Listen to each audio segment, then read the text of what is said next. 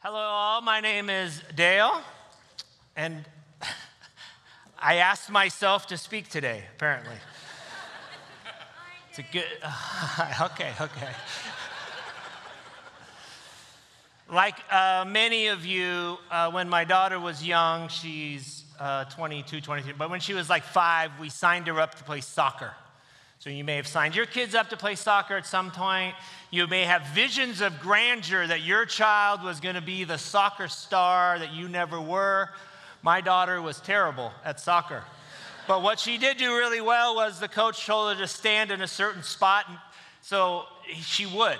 Like she would stand in this spot, the, the ball was like 10 feet away from her. She's like, I wonder who's getting that because I'm in my spot. So, of course, the games were all like it, they felt like they were at 6 a.m., probably 8, but it just felt early, right? And your shoes are all wet, we're watching her, and, and I think she touched the ball about twice, like the whole season. But there was this moment, and during this one game, she was playing she was standing where the defense stands, and they were playing against a team that was pretty good, I guess, for five year olds. I don't know, it was a big, big game. They were favored by 12 or something. So her friend was actually, I guess, the big goal scorer on the team. Um, let's call her Kimmy, because that's, that was her name, Kimmy. So we'll call her that. So I noticed during the game that Kimmy, this big star, and here was my daughter Anna standing in her spot, that uh, she, my daughter, because one of the things you, if you know my daughter, she has the gift of an amazing amount of words in a short amount of time. She talks a lot. So she got into this conversation with Kimmy. And to the point where I started noticing she is distracting Kimmy from the game. And at one point, Kimmy's back was actually turned to all the action that was happening because Anna was just talking about something. And I was like, oh my gosh, she's not playing soccer, but she's shutting the other team down right now. then there came a point in the game where the, the coach of the other team was Kimmy's dad. He was a friend of mine. And he's like, Kimmy, pay attention. And I said, Anna, keep talking to Kimmy. And then he said, Kimmy, get away from Anna. And then I said, Anna, wherever Kimmy goes, you go. Just keep talking. Kimmy didn't score that game. And my friend looked at me and said, Dale, this isn't how we teach them to play the game. I'm like, you teach your way, I'll teach mine that even though there was a success in that moment for my daughter, she had no idea. She just heard her dad saying, Keep talking. And that was like the greatest thing she's ever heard because usually it was, Anna, stop talking. It would really be a shame if she now stepped into that saying, I am really good at soccer because all you need to do in soccer is talk. That if she grew up and she be asked to coach a team and she goes, I know how to coach, you just tell them, distraction and talking, and you never really practice, that one of the big ideologies of soccer would be just to talk. Now, of course, that would be an exaggeration, but how foolish would it be if she took that one ideology and placed it on top of everything? You see, just as this was is an incomplete philosophy of this game, I wonder how often we bring an incomplete or at least an inconsistent ideology or philosophy of how we live. Meaning, what are we actually living for? How do we make decisions? What are the results we hope to see when we look back one day? And from what I see and talk to people for a lot of years, it's pretty common that simply people kind of piecemeal ideologies or foundations or what life seems to be about for them. For many people, at least people I know, they may take some of the things they hear at church, like, oh, I like when you said this, or that one, or that story about this. I'll take those pieces. And, you know, some of the things Jesus says sounds pretty good. I like him. I don't like other parts of the Bible because, ah, that's, that one's a little rough. But I like the, some of the things that Jesus says. And then I have some conversations with some friends at work, and they're pretty good conversations, and I like some of the things of how they word things, so I add that to it. you know, I listen to some podcasts and I listen to some pretty smart people, so I kind of grab some of those things too and I create it. Oh, I saw this good documentary on Netflix. They had another view, and I kind of incorporate that as well. And there's some family of origin stuff within me, like how I grew up, and I'm either pushing that away or I'm embracing that. And so I put all of those things together. And that's my piecemeal philosophy of life. And recently, we've heard so often this phrase, probably more than I used to hear it, is I just got to be true to myself. I got to be me. And we embrace that sometimes. But I'm going to ask you this morning what does that mean? Are you taking an incomplete piecemeal philosophy of life and placing everything upon that? Something that's not even coherent. And I think we always have to ask ourselves are the things I'm basing my life on, no matter where they come from, are they leading me to where I want to be? Or are they pulling me away from who I want to be?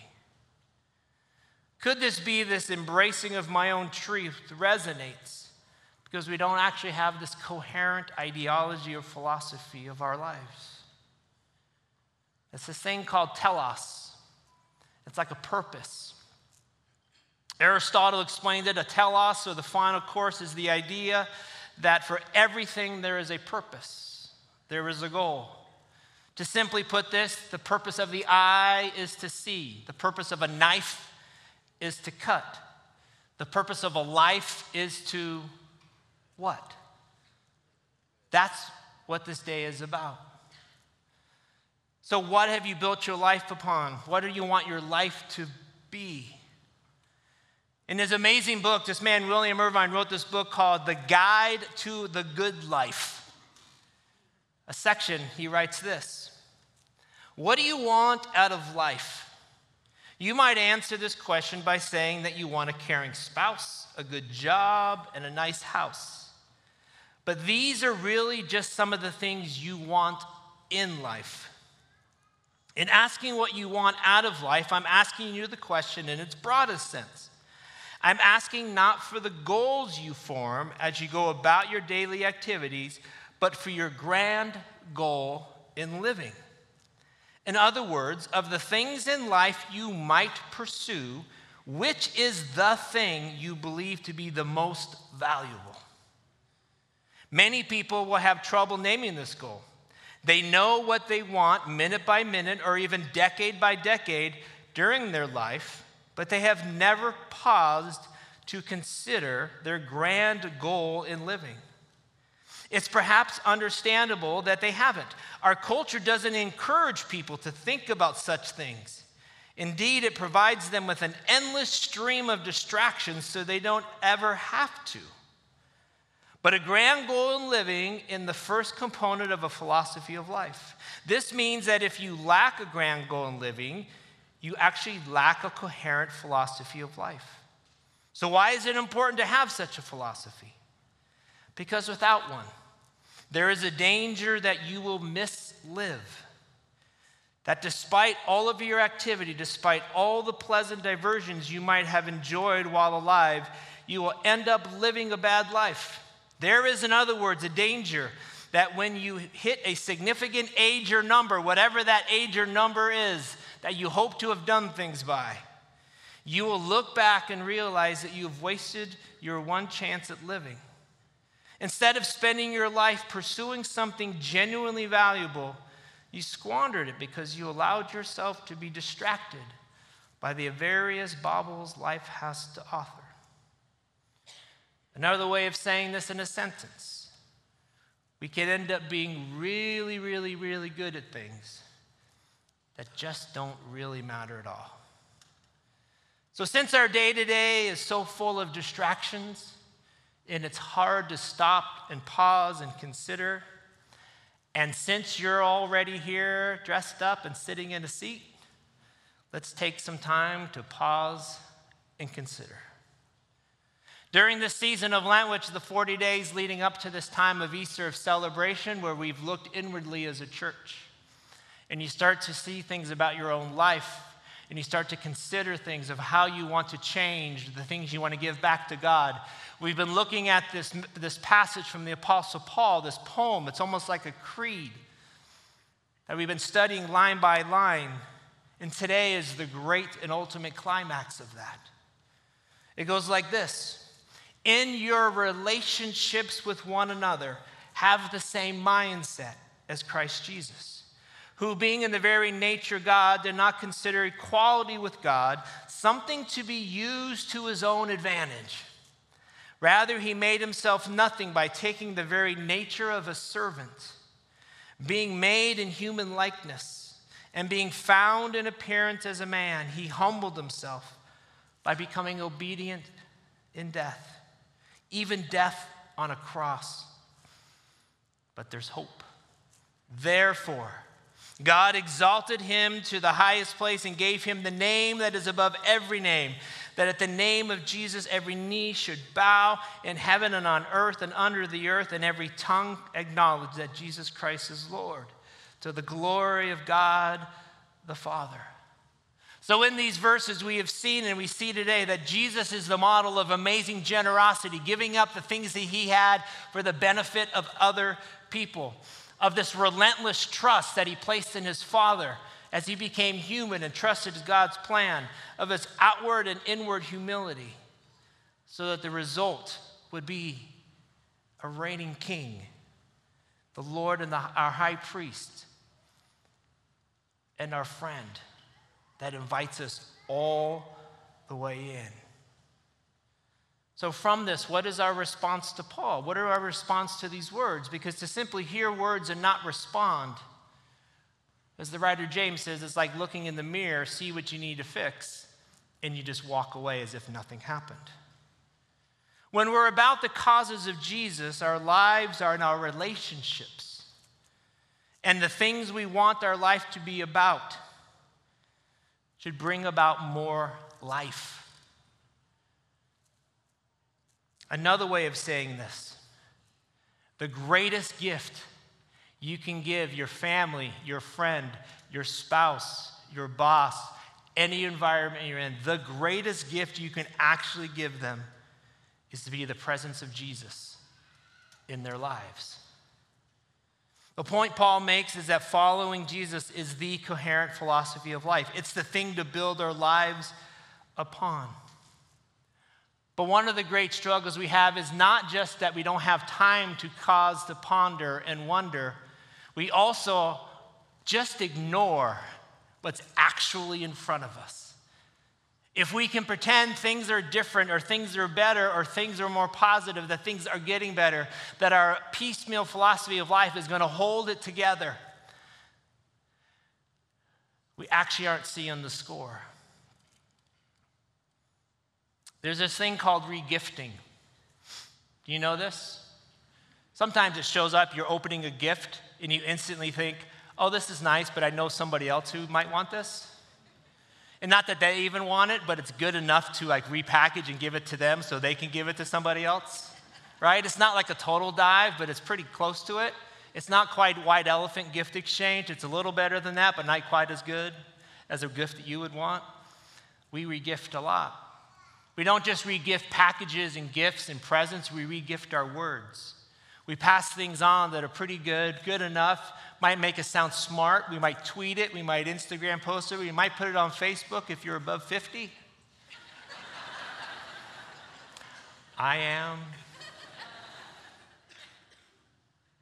But we pass things on without really even thinking is this a coherent input?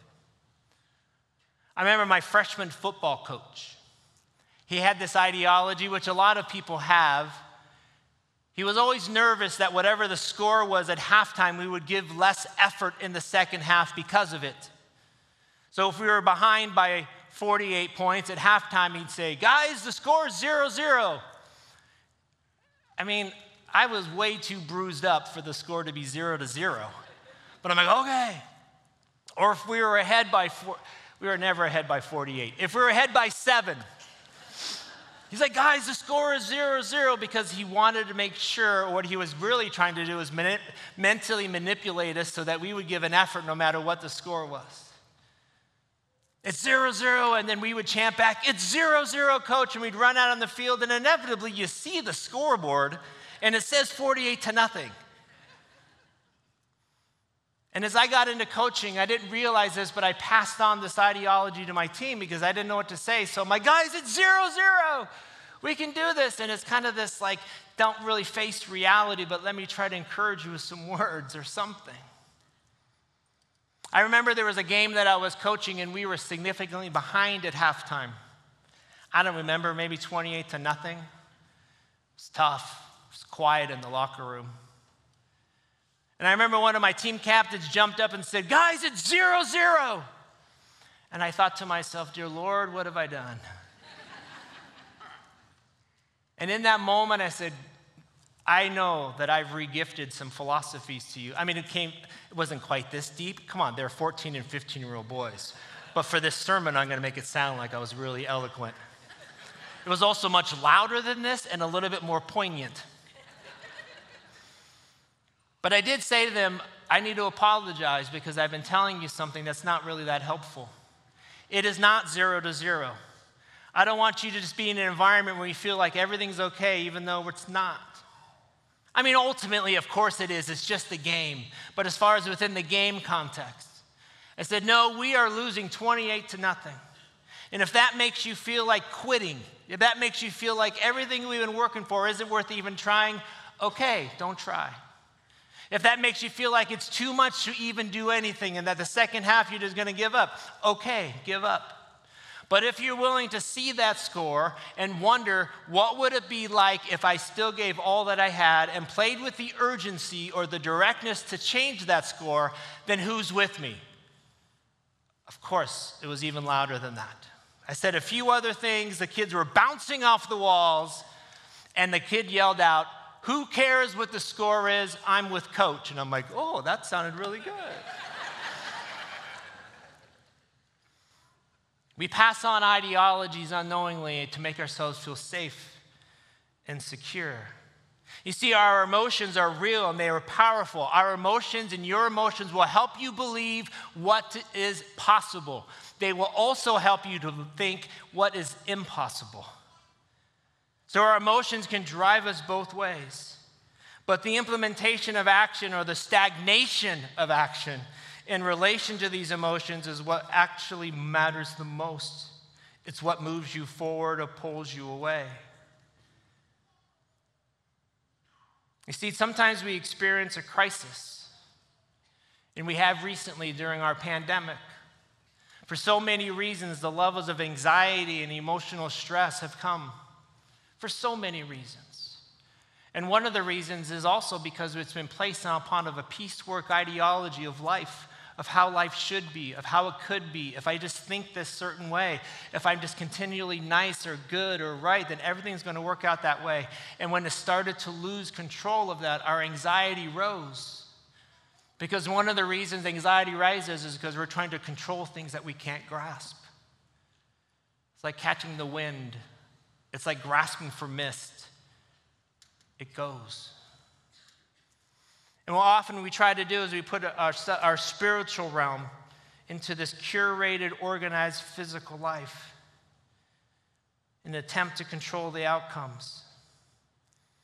And we've done this by keeping all the things that help me be me, at least as I've defined it, contained in a contained control environment. And so often we call these our safe places, free from certain feelings or words that we think are attacking this space.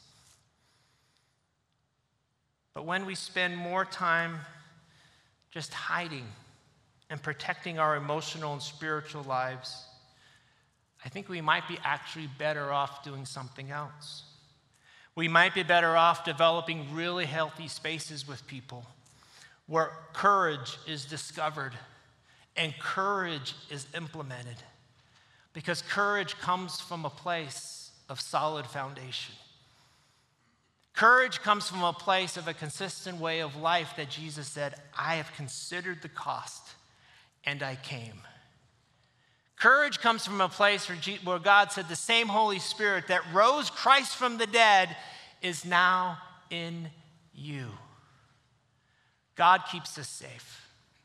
and God causes us to have courage. As my wife tells her kindergarten class every day, we can do hard things. When a child doesn't want to try, she says, Remember, we can do what? And the child says, We can do hard things. And even if it's just we can try and do hard things, it's a step. See, if we were simply relating to a robotic, indifferent God, all of this wouldn't matter, but He's not. We're often shown that after Jesus considered all the facts, and once He saw the score, He came. He took care of business. You see, He's a king and a God that does not simply give advice, He does the thing that needed to be done. And that's why we celebrate. So, why is this day different than all the rest? Because this is the day we remember that God created us with flesh, a soul, and a spirit. This allows us to relate to our environment, to each other, and to Him simultaneously. When we separate those things into individual quadrants, we become confused. They were intended to believe in unison, for that is the kingdom of God. It remembers that just like we were created in his likeness, Jesus came in our likeness to address the real score. To address the scattered ideologies of life we began to implement that pulled us further away from our actual true selves. And what is our actual true self, what is the truest thing about you? Is that you are a person made in the image of God. It remembers that Jesus came as fully God and fully man, that he lived a perfect, sinless life that qualified him and him alone to be the sacrifice for all of us. He then conquered the price of death by rising again. This fulfills every deep longing in our heart. So many of us don't even know that's what we long for. That's what we pursue. That's why we piecemeal. Because we have something inside and we think, that sounds good, that sounds good, that sounds good. But people who are created in the image of God will continue to long until they are brought back into reconciliation with the God that created them.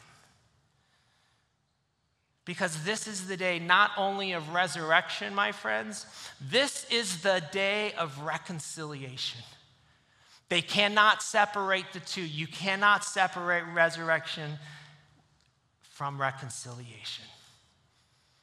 And reconciliation comes from the resurrection. As Paul wrote in his letter to the Corinthians, he says this For Christ's love compels us. Because we are convinced that one died for all, and therefore all died. And he died for all, that those who live should live no longer, should no longer live for themselves, but for him who died for them and was raised again. So from now on, we regard no one from a worldly point of view. Though we once regarded Christ in this way, we do so no longer.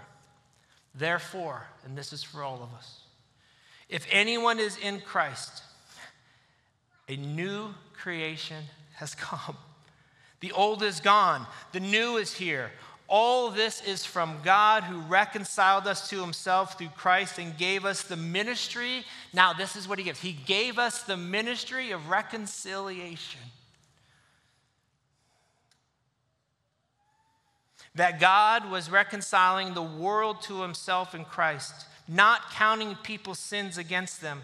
And he has committed to us the message of reconciliation. We are therefore Christ's ambassadors, as though God were making his appeal through us. So we implore you on Christ's behalf be reconciled to God. God made him who knew no sin to be sin for us, so that in him we might become the righteousness of God.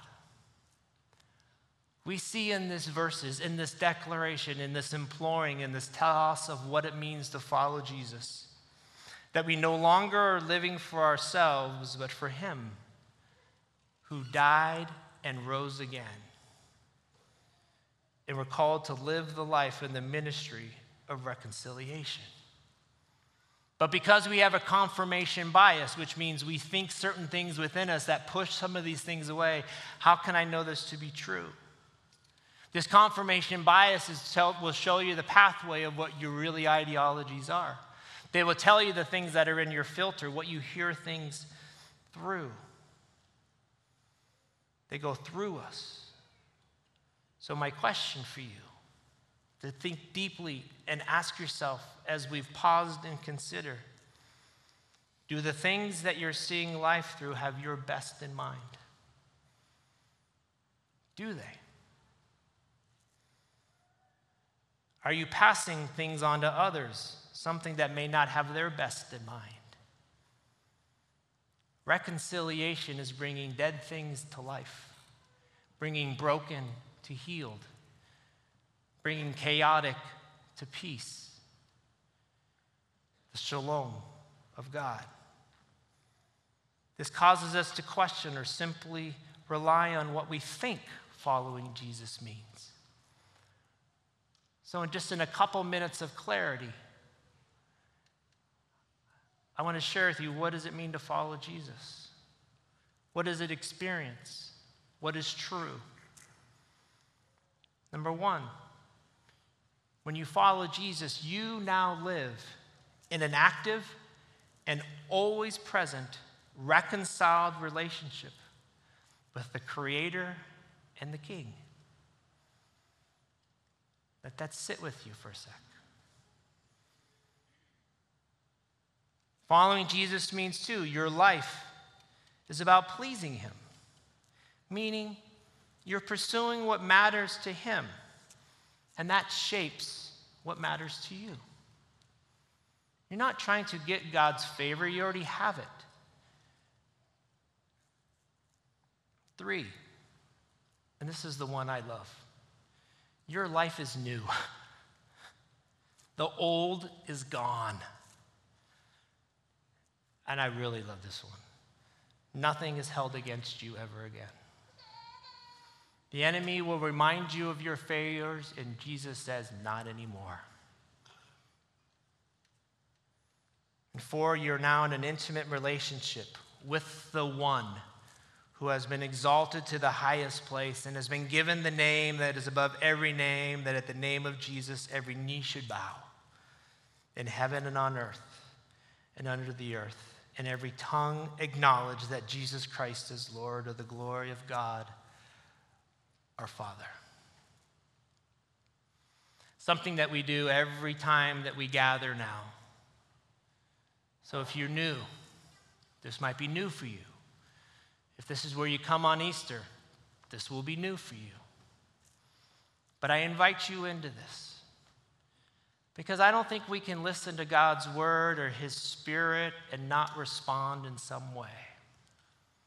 But we rush to response way too fast. And we hope that you consider some of the things maybe I've said today. But we want to try and start the conversation with you and God now.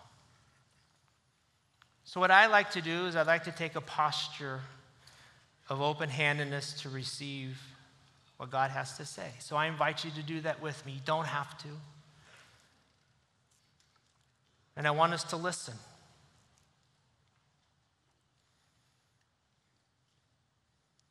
Let's listen to God for a moment.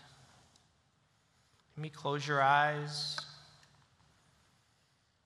Just pause for a moment. Slow down your breathing a bit. Especially if, and I mean this in all sincerity, if you're anxious, what is this guy about to ask me to do? I'm not going to ask you to do anything except just breathe. Try to slow down your thoughts. Sit silently with God. If there's other thoughts coming to your head that you're worried you might forget them, just say, God, will you bring those up later for me?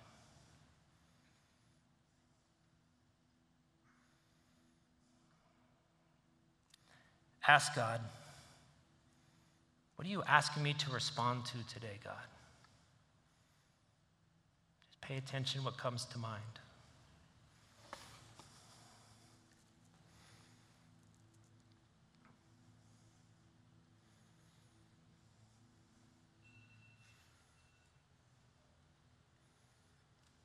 Ask God, God, have we reconciled, you and me?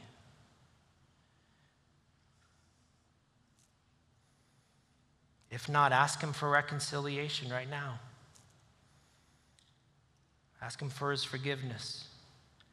Let Jesus know that your desire is to follow Him, but you need help. Receive His words that He's saying to you right now in your request for forgiveness.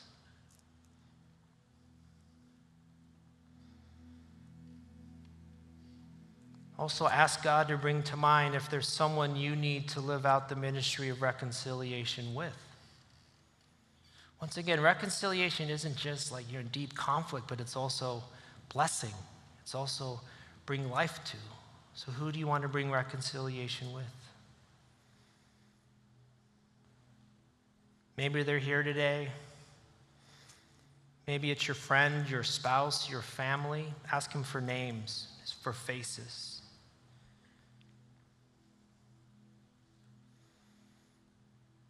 And finally, just say some praises to God right now. Thank Him for who He is and what He's done.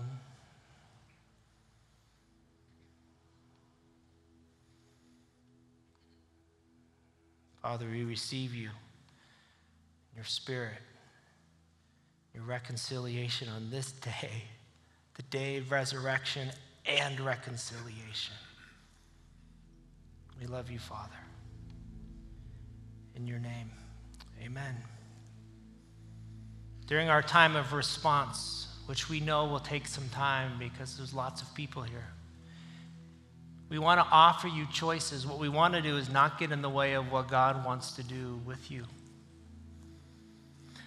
We'll have audible praise and worship. You can stay in your seat, you can stand and just sing the praises. We have communion. And we take communion every week to remember because in this day and age, in this world, we have to at least once a week stop and pause and remember that the body and blood of Jesus was poured out for you.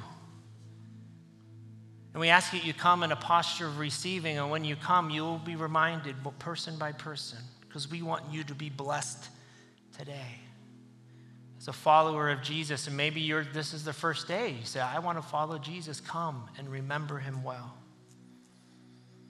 We have prayer during this time over to the side over here, and I'll join over there. We offer you to come forward for prayer. Come forward as a couple. We just want to bless you. Come forward as an individual. Come forward as a whole family. Imagine if this was a day that later you look back and go, Remember that Easter as a family we got prayed for? Remember that Easter that me and my spouse got prayed? Remember that day I just stepped forward? You don't have to tell us anything. We just want to pray and bless you. You can do all of these things sing, take communion, get prayer. But there's one final thing I want to encourage you with as well. This is the gathering of the saints. This is the gathering of the followers of Jesus. We are not limited to these people who can do ministry. Who else can do ministry? You can do ministry. If God placed somebody in your head today that like, I just want to turn to my brother and pray for them, or turn to my sister and pray for them, ask them for their permission, especially if you put your hand on them, please. But if you want somebody else, you just say, I just want to pray for you. Let's do ministry here and here. My heart is that this, the family of God that's gathered, or the people that have gathered to wonder what Easter is about, what is following Jesus about? This is what it's about authentic time with each other and God. Look back at this day as the day you decided to follow Jesus. I'm going to end our time with just praying this over you as we go. From Hebrews chapter 13 says this Now may the God of peace, who brought again from the dead our Lord Jesus, the great shepherd of the sheep, by the blood of the eternal covenant, equip you with everything good, that you may do his will, working in us that which is pleasing in his sight through Jesus Christ, to whom be glory forever and ever. Amen. God bless you. I hear there's still coffee and donuts, if that'll bless you as well. You still have people available for prayer, but God bless you. Have an amazing Easter, an amazing day of resurrection and reconciliation. Amen. Thank you for being here today. Thank you, Pastor Dale. Happy Easter. You're welcome.